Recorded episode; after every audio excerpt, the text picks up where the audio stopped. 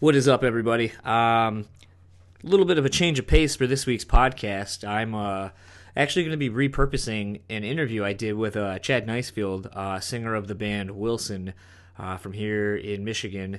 I do freelance writing for a local website around here in Grand Rapids called Localspins.com. We review shows, we put like a spotlight on local artists and upcoming shows coming to around town and whatnot. So I asked to do a feature on the band, and since I've known those guys for a really long time, I kind of had noticed that everyone focuses on them being a party band, being really energetic, all things that are true. However, it's not what I wanted them to be known for. I know those dudes are very serious. I've seen the work they put into the band over the last 5 or 6 years, and I wanted to paint them in a different light than I think the average person or the average journalist, I should say, really does. So I reached out to the label and got Chad to do this small interview with me. We discuss a lot of things that kind of date this interview to when the events happened. At this point, the attacks in Paris had just happened recently. Something I know that the band had, played at the Bataclan before and subsequently after those attacks happened. Just kind of seeing what the mindset of a touring band is when you have to deal with some of these international issues that may prevent you from touring or whatever. So I thought this would be really timely, especially in light of kind of the political climate we're in now and a lot of the traveling stuff, bans and whatnot that are going on. But just as a whole, I thought this was a pretty interesting chat with Chad, someone I've known for a while. And just kind of wanted to, paint the band in a different picture than just being, a fucking party band that lucked into everything they do, because that is most certainly not why they're in the position that they're in, why they've achieved all the successes that they have. It very much is their blue-collar work ethic and just, busting their ass and putting their all into what they do, and being humble and gracious for everybody that listens to them and goes to their shows and all that. And I think in this interview, you'll see and hear the sincerity that Chad has on behalf of the guys in Wilson. I think this is a good interview. It was the first thing kind of podcast-wise I really had done. The audio's a little but... I still think that doesn't negate that this is a good conversation. So with that, we'll get into the episode, and stick around to the end, and we will have a track from Wilson.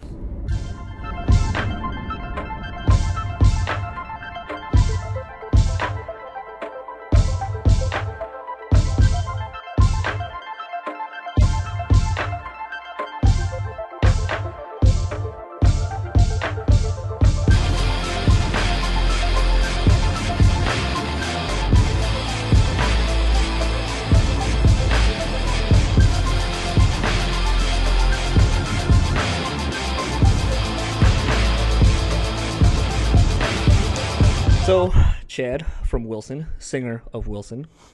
Hello. Wanted to ask you some questions, and I guess I'm going to start with the most recent thing that I've been wondering. You kind of screwed up my line of questioning when you shaved your beard last week or so, because I was going to say, what's it like having something so identified as for the band and for you as a person? But now you've shaved it, and... to a degree, we've kind of seen the reactions, but how surprised were you at the reaction you've got from just shaving your beard, something that some people do all the time?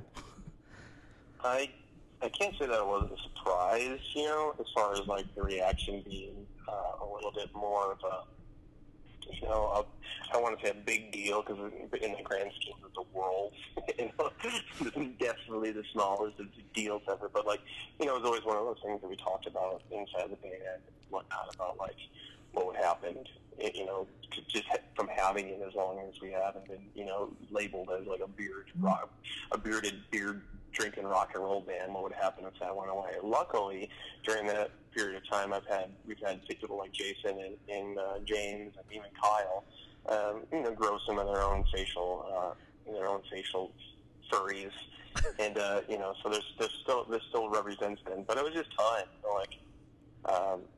It's been 7 years since I've seen my own chin, and it was time to, you know, just do something different. And on top of it, I'm like a stressed out dude all the time. And when I get stressed out, I pick out the bottom of my beard, just like my little nervous habit or whatever. So I had like developed all these like cavernous holes underneath my chin, and it was just looking really nappy underneath there. So I'm, you know, the objective is to grow it back out. It was nice to see my chin. I can say that I think the initial shock to people is like welcomed, because it is just one dude's face. You know, it's not a big deal. But I mean, I suppose I get it in a way. But at the same time, it's hair and it grows back, and hopefully in a few months, everybody will just calm themselves down about it, and I'll have a beer. Everything will be okay. The world is still going to continue to move on. So, are you going to do a new line of merch with you without a beard? Redo all the old merch designs with you without a beard now? No, I don't think we'll do anything like that. Well, no. I do have a pretty killer mustache going on right now. Yeah, I've seen it. Maybe I can get some mustache patches or something like that. So something that I have noticed over the years of following you guys and being friends with you is your dedication to working with individuals that you're really closely tied to, like Joe Gal, doing the photography for you guys, doing band photos, even so much as doing the cover photo for your new album, Right to Rise. And Nick being, you know, one of your management people. How strong does the sense of, you know, wanting to work with individuals that you guys know personally, how does that tie into what you guys do? I'm trying to figure out a better way to say that. It's you know, I get what you're saying. For us, it's admiration of our friends, you know, and people and what they're doing, you know, from their own lives. You know, like not only when you talk about Joe, I mean, Joe's been doing this for a long time. In his own right, he's far more successful as an artist, I think, than probably Wilson is. But it was for us, it was our way to shine any sort of outside light that maybe does or does not know about his great work. And on top of it, he does a really great job of capturing, you know, the essence of the city, from its worst parts to its best parts. And I don't think there's anybody out there who does it better, you know, around here. So with that being said, you know, like if we could shine a light on, you know, in any dark corners of the world, that illuminates, you know, what the talent that's, you know, here in our city, that's going to be our first and foremost goal, at least what we go to first. I mean, even the videos, all the music videos that we do are with, you know, pretty much the same, you know, our buddy Ray has done pretty much every single one. I mean, every one of them Ray has been attached to, with, you know, alongside of another friend and myself producing, you know, and reoccurring roles with, you know, like people like my roommate Zach Darwin, who's pretty much been in every single one of our music videos. I mean, we consider him a sixth member of our band, you right. know, when it comes down to it. And that's just, you know, that's just our little piece of the pie that we like to show the world, you know, where we come from, who we are as people, and honor the people who have helped craft us as not only individuals but as a band, you know. Yeah, it's something. And, it's just an important thing that we like to honor. I was gonna say, it's been something that's been kind of cool to see and notice that, you know, the people you came up with, quote unquote, are still the people that, you know, you support in your various endeavors, whether it be like Jenica and Ink Addict. Or like Mike Moore and some of the people over at like the Party Crew Collective and stuff like that. So it's been really cool to see that, even regardless of the success you guys have had and some of the other sponsorships and stuff that you guys have, that you still are loyal to the people that were there from the get-go. It's not always the thing you tend to notice with bands that are at the caliber that you're at currently. So it's been... Yeah, I mean, for us, it's just like those people believed in us before anybody else did. So, and we're like, you know, preaching the word before anyone ever gave a crap.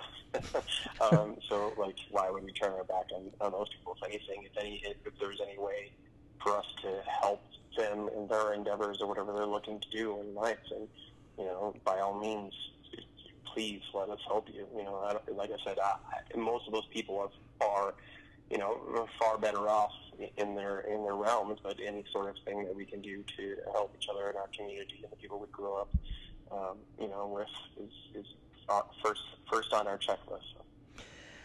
So. Speaking of working with various people and kind of going back to the beginning of the band, something that I kind of had been aware of from seeing you guys almost from the beginning till now, there was a time where, you know, you guys would just play and you had a set and the show was what it was and it was still very entertaining. But then there came a point, it almost seemed overnight kind of, but I'm sure it wasn't, where instead of just playing songs, you built a set, incorporated things to keep the audience interactive with what was going on in the show as opposed to just, here's dead time, people are tuning, whatever. Was that a conscious decision? And do you think that's at what point does a local band kind of start having to think, if we're going to continue to do this and we want to have any kind of success, that we need to treat this more professionally, I guess is the best word I can use to describe that? You know, I think that a lot of that stems from where the job that I do here in Detroit, which is being a talent buyer from that's connected to the Crofoot in Pontiac, Michigan. You know, like seeing bands play all of the time and, you know, kind of feeling the lull, you know, in different parts of like sets and whatnot, especially when, you know, you're up against a room of people that don't know you, you know, and that's pretty much the beginning of our band or any band, you know, when you're opening up for other bands and things like that. Like, you got to win those people over. I mean, you can only hope that your music is going to do exactly that, but I mean, at the end of the day, this is entertainment. People came to their houses, put their shoes on, spent their money, got babysitters, you know, or rearranged their schedules, whatever it may be, to be entertained. And that might be $5, $10, $25, $100. Who knows what they spent, you know, in that particular situation. But if you're going to play in a band and you're going to play out live, the biggest thing that I've noticed in the genre of rock and roll in general, and it's getting a little bit better, but like it's always been about this thing where like the people are in the crowd and they're looking up at the band, you know, and that's what the band is seeing, you know, like they have this egotistical like soapbox that you're standing on in rock and roll, you know.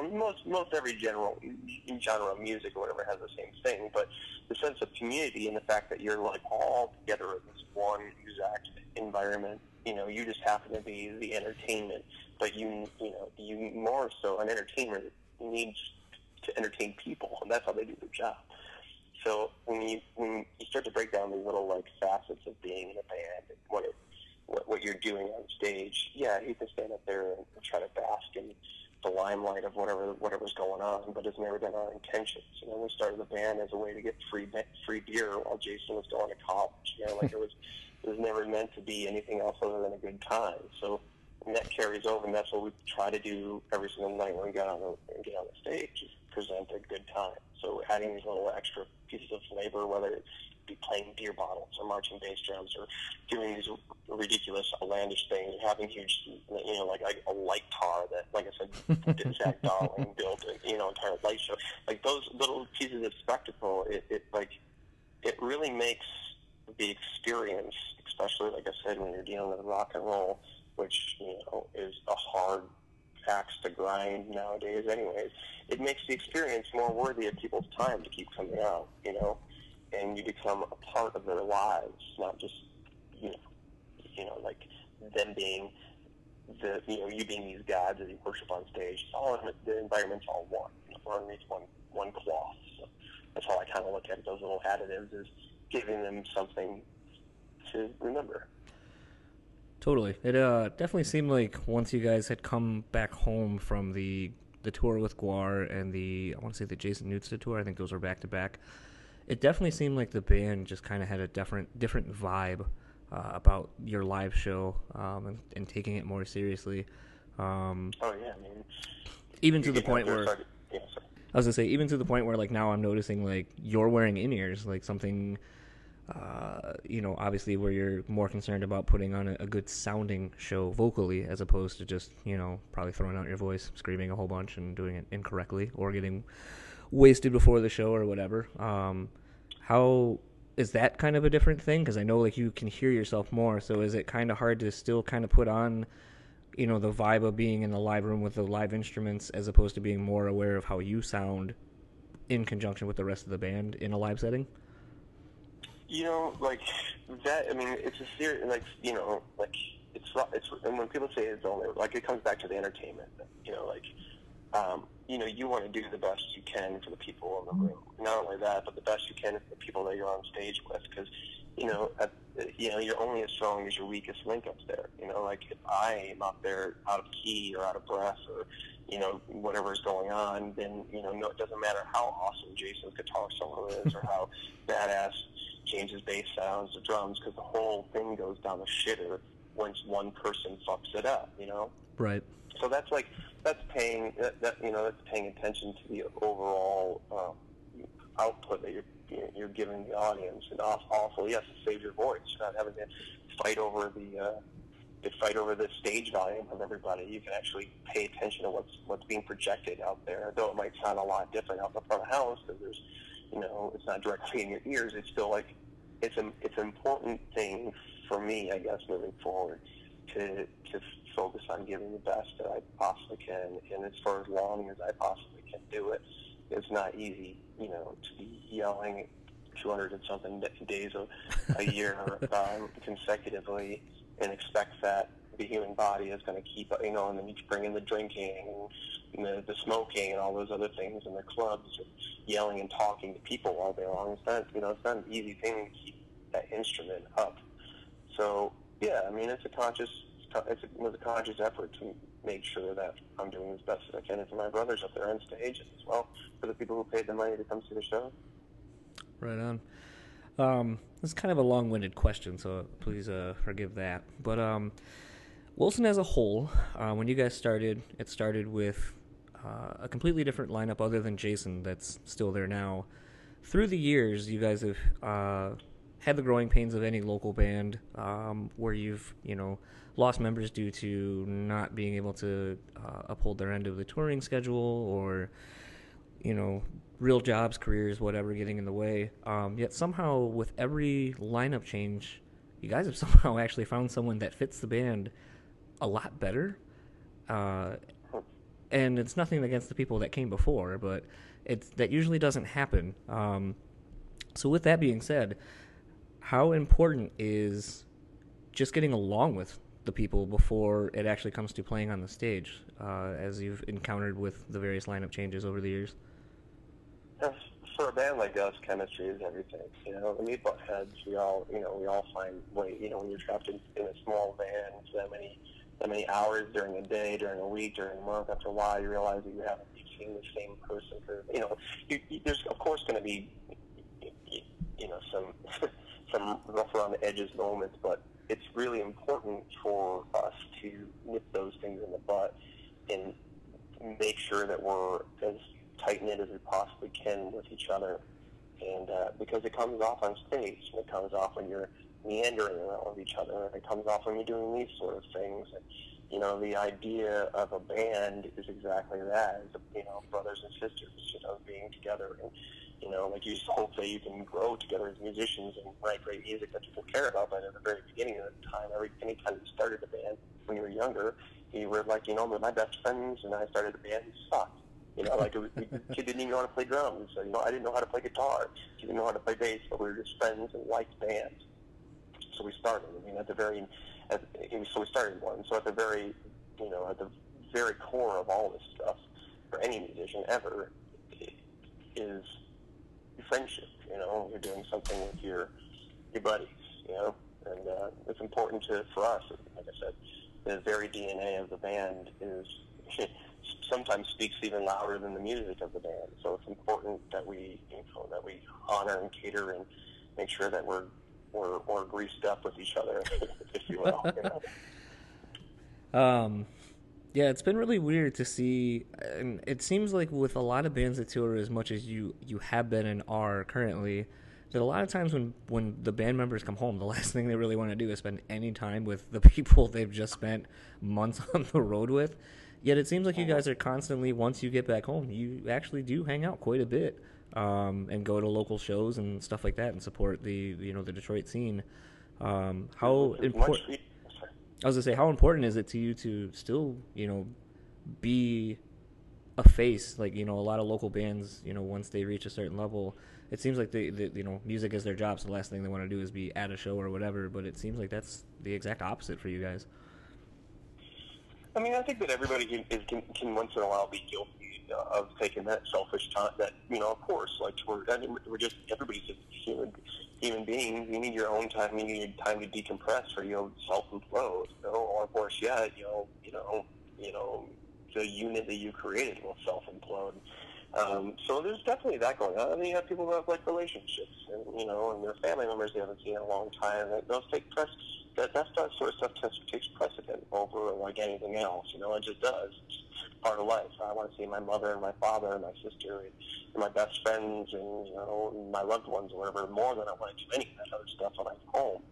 But it's also it's also like, because we care so deeply about music in general and our peers and people that we consider to be,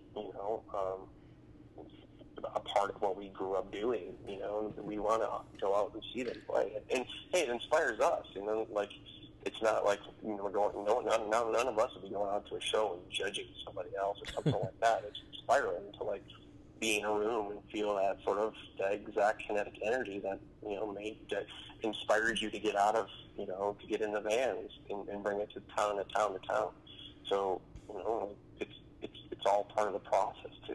We generally love music, and we generally love our friends play it, or even just going to shows. And we'll go like two times over the past week. I went over to see not a local, but a friend's band that was in town playing. Even if I spent a good 2 months of my life on the road, I'll go out every single time I come in and I'm available to see them.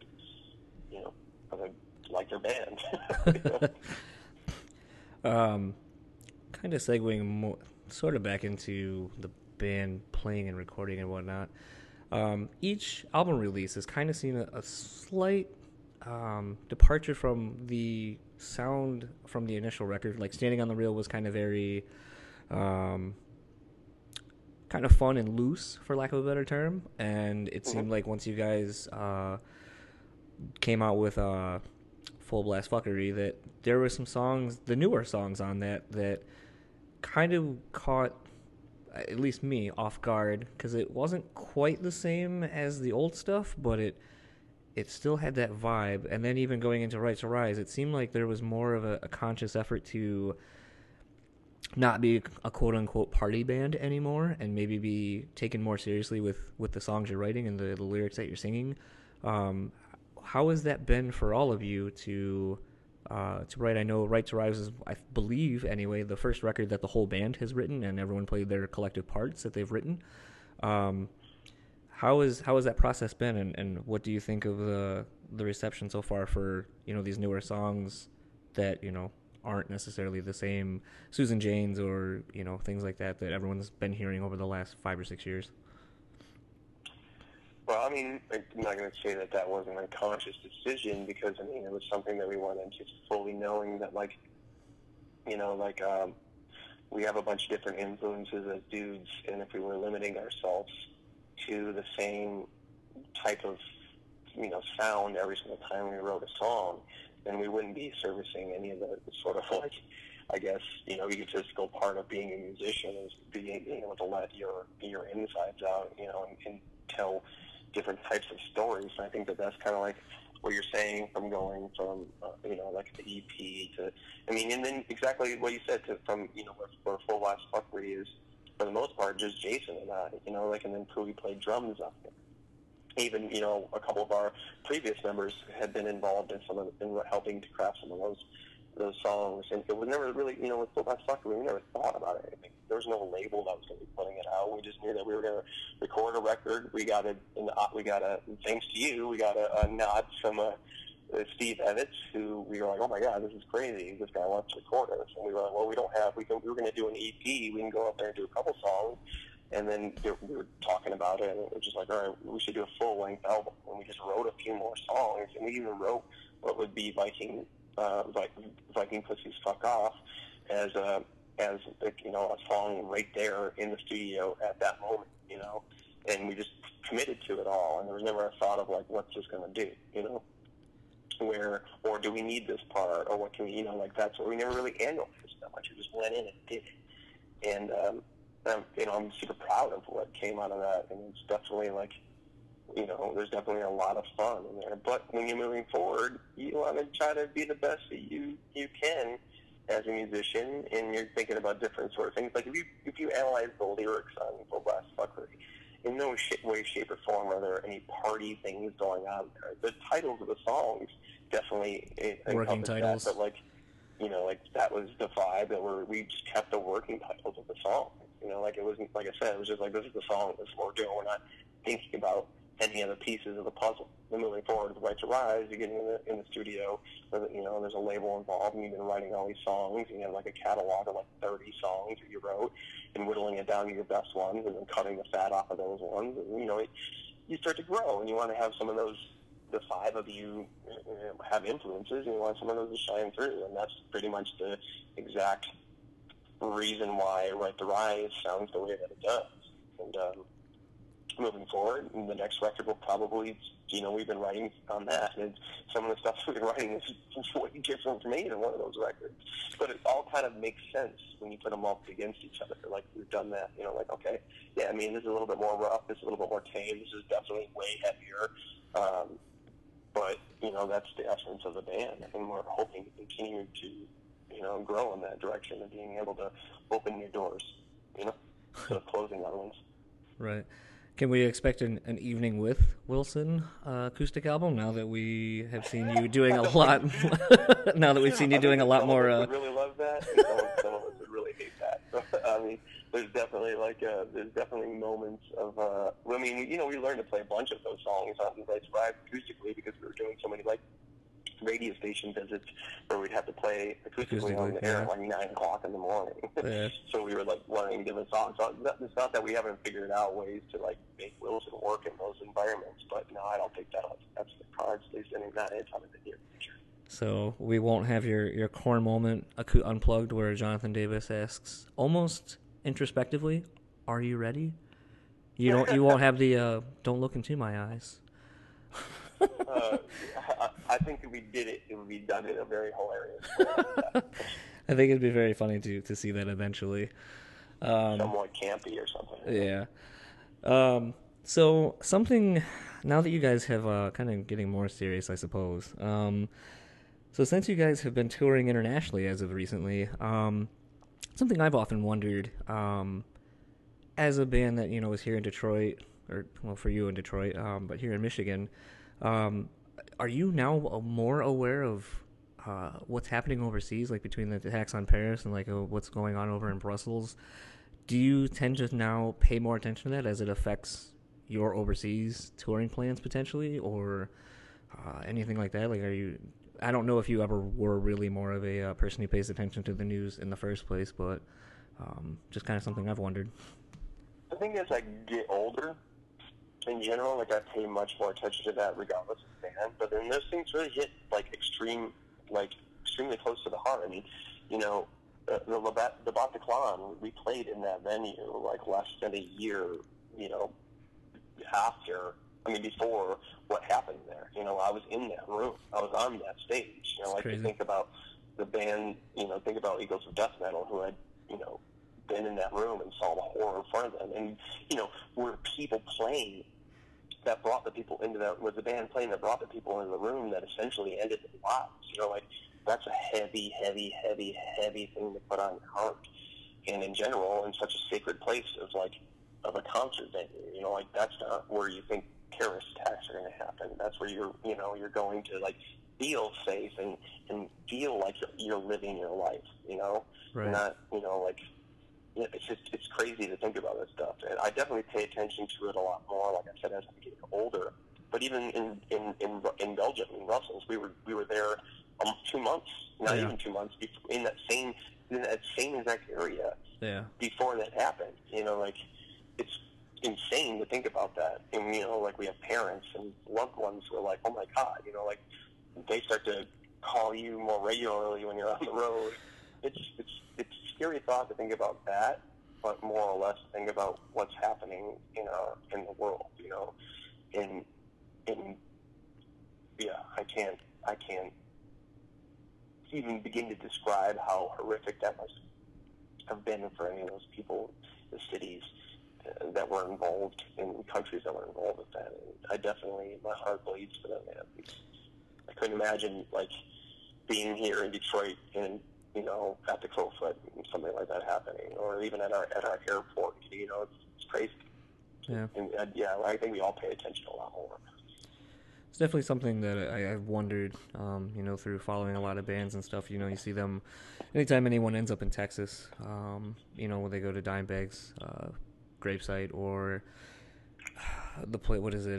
Can't remember the venue in Ohio where he was shot. Like, you know, it's kind of like taped off. There's, you know, I'm sure it's a very heavy vibe that, you know, I can't imagine, you know, being able to be in a room where that presence is still probably still there.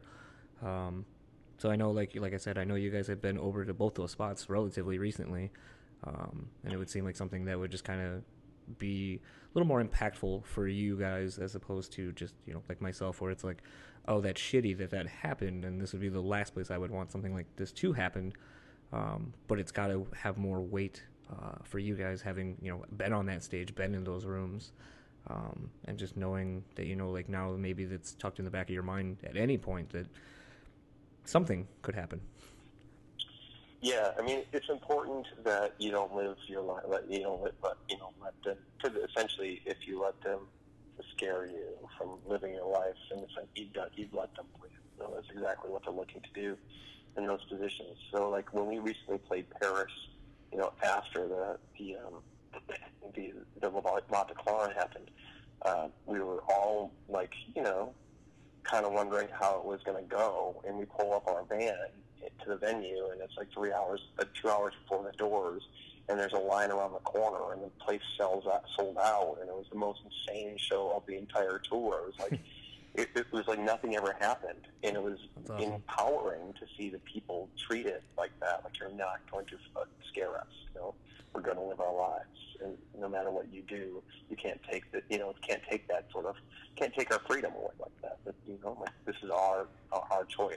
In a smaller world, you know, we're talking about being in a concert venue, like that it pales in comparison to, like, millions of other different things that you can and cannot do with your time, sporting events and whatnot. But you know, it was extremely powerful to feel the room so alive after such darkness fell upon that city, you know? It's gotta feel good to be part of the resurgence of sorts of just being able to provide those people with a relief, you know, an escape for what they're going through. Sure, as well. I think they provided us with relief, you know, like, I mean, you know, like, to see the lack of fear in their eyes, just them losing their shit.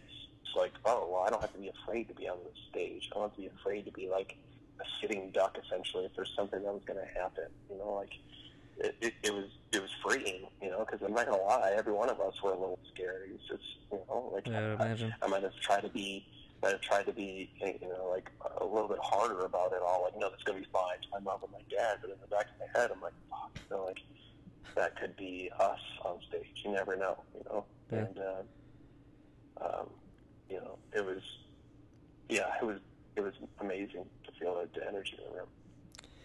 Kind of another bum out topic is that's not really funny to laugh at, but just the, you know.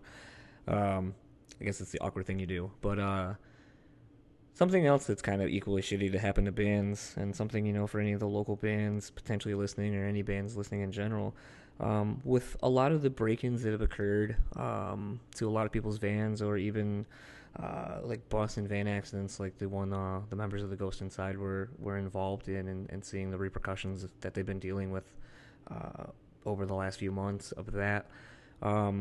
How have you guys, has it changed how you guys have toured in, you know, the drives that you do, or how long you drive or anything like that? Has it really affected you guys at all either?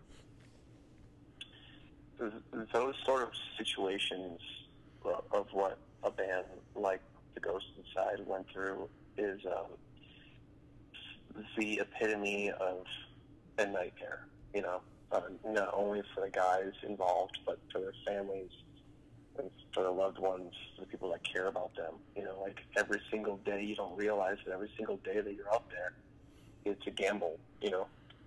It's just like any single time you get on the road to drive, you know, there's always a chance some sort of accident is going to happen. However, you know, you're in these big buses, it feels like you're unbreakable, you know, going down the road. You know, it feels like something that's going to happen, we'll be fine, versus being like in a Sierra or something like that, you know, when you're in an old box or like a, you know, any sort of like small vehicle. Like you don't really think about the horror that could happen if something like that were to go down. And it is every single musician's and every single person who cares about a musician's worst fear to have something like that happen. Mm-hmm. And to see a band like The Ghost Inside, specifically, you know, Andrew, come out of it with not only such a great point of view on the horror that they've had to go through, but to continue to want to do the exact thing that put them in that position. Right. It is more than inspiring, that's for sure. It is.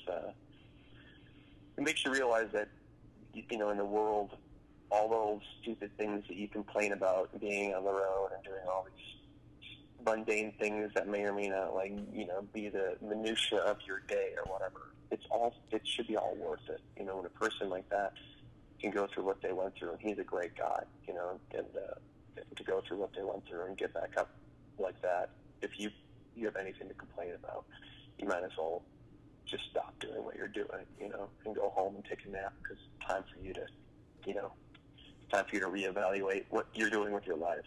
It's extremely, like I said, like every single day is you realize when those things happen that you're like, you're rolling the dice, you know. Right. And as a band, we're very conscious about drive shifts, you know, like we make sure that like everybody drives when we're in the van, and everybody drives for a specific period of time, unless they're like extremely exhausted. It's like 5 o'clock in the morning and we figure it out.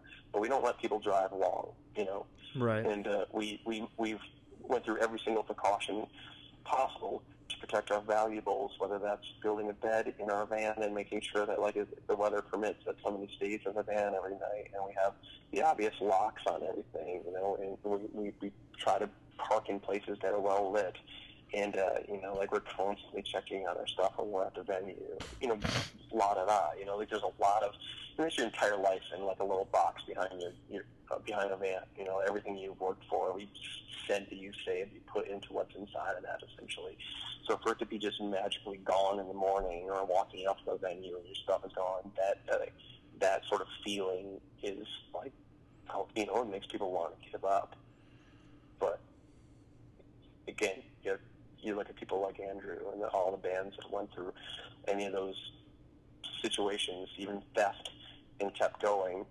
That alone, if that alone is a motivation for you, then you're doing the wrong, and then you're in the wrong business, you know. Right. Well, I'm gonna give you the last couple of questions, and then I'll let you go and get back to your evening. So you're coming. Today's the 6th. You'll be here next Friday with We Came As Romans tour. It seems like it's one of the first tours you've done in the last little bit where you're playing with like kind of heavier metal bands. How excited are you, A, to come back to Grand Rapids, which I feel like you haven't been to in a little while, and how is it going into another tour where you're kind of the oddball on the bill, so to speak? I know Jason, when I last talked to Jason, he was like, yeah, we haven't played one of these kind of shows in a while. Like, it'll be kind of fun being, you know, the sore thumb on the bill, so to speak. Yeah, I mean, The thing is it's funny because I think that we're always kind of the sore thumb in a way on the bill, but like for some reason, like, you know, when you look at all the different touring things we've done, there's been little parts of our band that's made sense with that, the headliner or whatever it is, but it's never like all the way made sense. You know, here and there, we've had a couple different times where it's like, okay, this works. But I think it's just a vibe of, you know, the band playing and, you know, being at, like we talked about earlier, being a live show that you're trying to give your all for the people who came out, that really like allows us to do what we do. So it'll be interesting, and we're actually really looking forward to this type of tour, because we haven't done something like this in a long time, and we're excited to be, you know, put up against every night. You know, we're excited to be put up against the wall. So it's going to be fun to, you know, fun to see what comes out of it. And coming to Grand Rapids in general is going to be awesome. Like you said, it's been a long time, and we haven't played that stage in quite some time. So, yeah, I mean, we're extremely pumped about coming back, for sure. It's been something that we've been waiting to. We've been trying to get, you know, we hope every tour that we get comes through Grand Rapids, so we can, you know, support something up there, and, you know, grow the band and see some people, some familiar faces, but on top of it, you know, hopefully open, you know, some brain holes up to Wilson that haven't been able to take us on yet, you know. And lastly, what is your favorite song to play live and why? Oh, to play live? Yeah. That's a good one. Windows Down. I just from the new record, I think it just feels so good. There's a lot of energy in the song, and it, I get to tell a little bit of a story about Detroit, about people that, you know, I care about, and get to, you know, hopefully sometimes it's always fun when people know the song, hear them yell the words Detroit, Michigan, and you know, I get to, you know, it's just a fun-loving good time. It rocks, and you always see, even if they don't know who the band is, you always see them light up, you know, when that song's done, you know. It's kind of like when we would play, like, AC/DC's Back in Black every single night, because, you know, on tour, because we knew that nobody knew who our band was. So, like, if we do this, you know, like, when people are gonna be like, oh, I totally get who they are now, you know, like, right. You know, as soon as you hear the band cover something like that, you're like, oh, okay, now I know what they're doing. Is that and why that's you're the same thing with Windows Down for us as a band? If we're, you know, playing our own original music, if somebody didn't know the band, that's a really great way to be introduced to the band as like the dynamic of what the band is able to do and is doing. And you know, I just had the best time playing that song live. Is that why there's still the Nazareth cover is in there now? Kind of give the band, yeah. Give everyone. That, we thought we were gonna put it on the record, but we didn't. Ah, Record Store Days, Black Friday Record Store Day. You should do it for that. Exactly. And I'd also be remiss, now that you brought up the whole point of Windows Down with the Detroit part. You guys were overseas and apparently had an encore request where people chanted Detroit instead of encore. How was that? And I know Detroit, you guys have put Detroit, you know, literally on your guys' back as, you know, something you're very proud to be from. So much so that you literally wear something Michigan-based as your sleeve for your tattoo. The various seasons and such. What does it mean to you to be from Detroit and being a band that's on tour, since it seems to have a certain connotation to a lot of people? You know, we're Detroit Rock City, so on and so forth. What does it mean to you over the years, having, you know, branched out into the Midwest and then eventually now overseas? What does it feel like to be from Detroit now? It feels like we always knew it felt like, and it feels like that in every single room, every single room you play for people in. It's you know, it's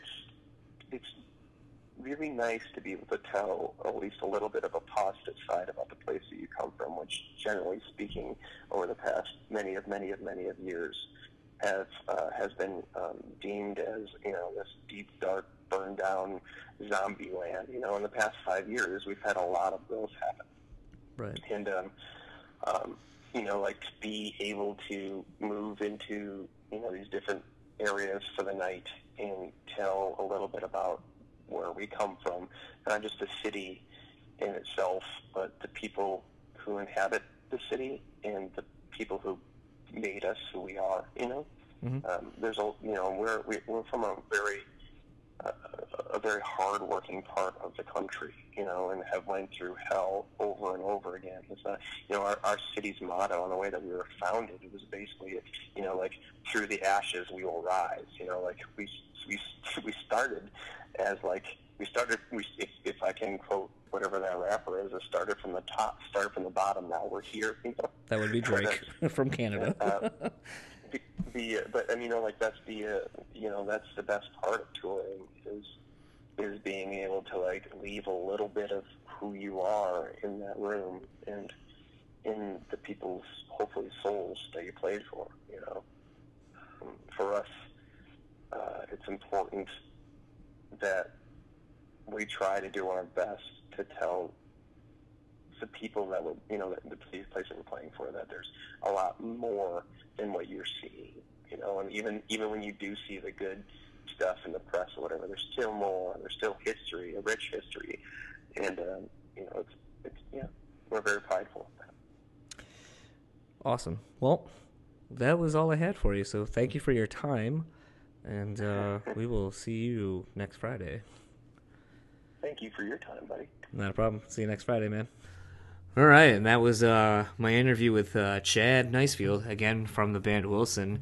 Again, that was a little bit dated. I ended off with me saying, see you Friday. That was when they were on tour with We Came As Romans, as you heard. Since then, that band's kind of just, you know, done what they always do. They were hitting the road. They just did a small run with Breaking Benjamin that led to them doing Shipped Rock again, and then finishing up that tour with Breaking Benjamin out at Cleveland. It was really cool to see them finish the album cycle strong. They every single one of those shows on the Breaking Benjamin tour was sold out, and they are currently wrapping up pre-production, I would assume, for the new record, based on what I've seen on their socials, saying that they're not going to be touring until the new record's out. So hopefully can talk to one of the guys and soon and see how that's coming along, and maybe when we can expect some new music from the camp. And yeah, but I wanted to end the podcast the way I do with everyone so far that we've had a musical guest on, and leave you with a track from Wilson. Gonna go a little more old school with this one, kind of the upside of having the knowledge of them before they got to where they are now with all their fans and a couple of releases under their belt. This is actually going to be a version of Snake Eyes that had Chad redoing the vocals from the song when it appeared originally on their EP, Standing on the Reel, with their original singer. A lot of people didn't know that Chad wasn't the original vocalist, and it's kind of surprising to hear how similar Chad was to their original vocalist, so much so that when I had seen Chad for the first time, I fucking didn't even know that they had a new dude. That's how similar it sounded. So this is actually a really old song. They have since re-recorded it again for their full-length Full Blast Fuckery.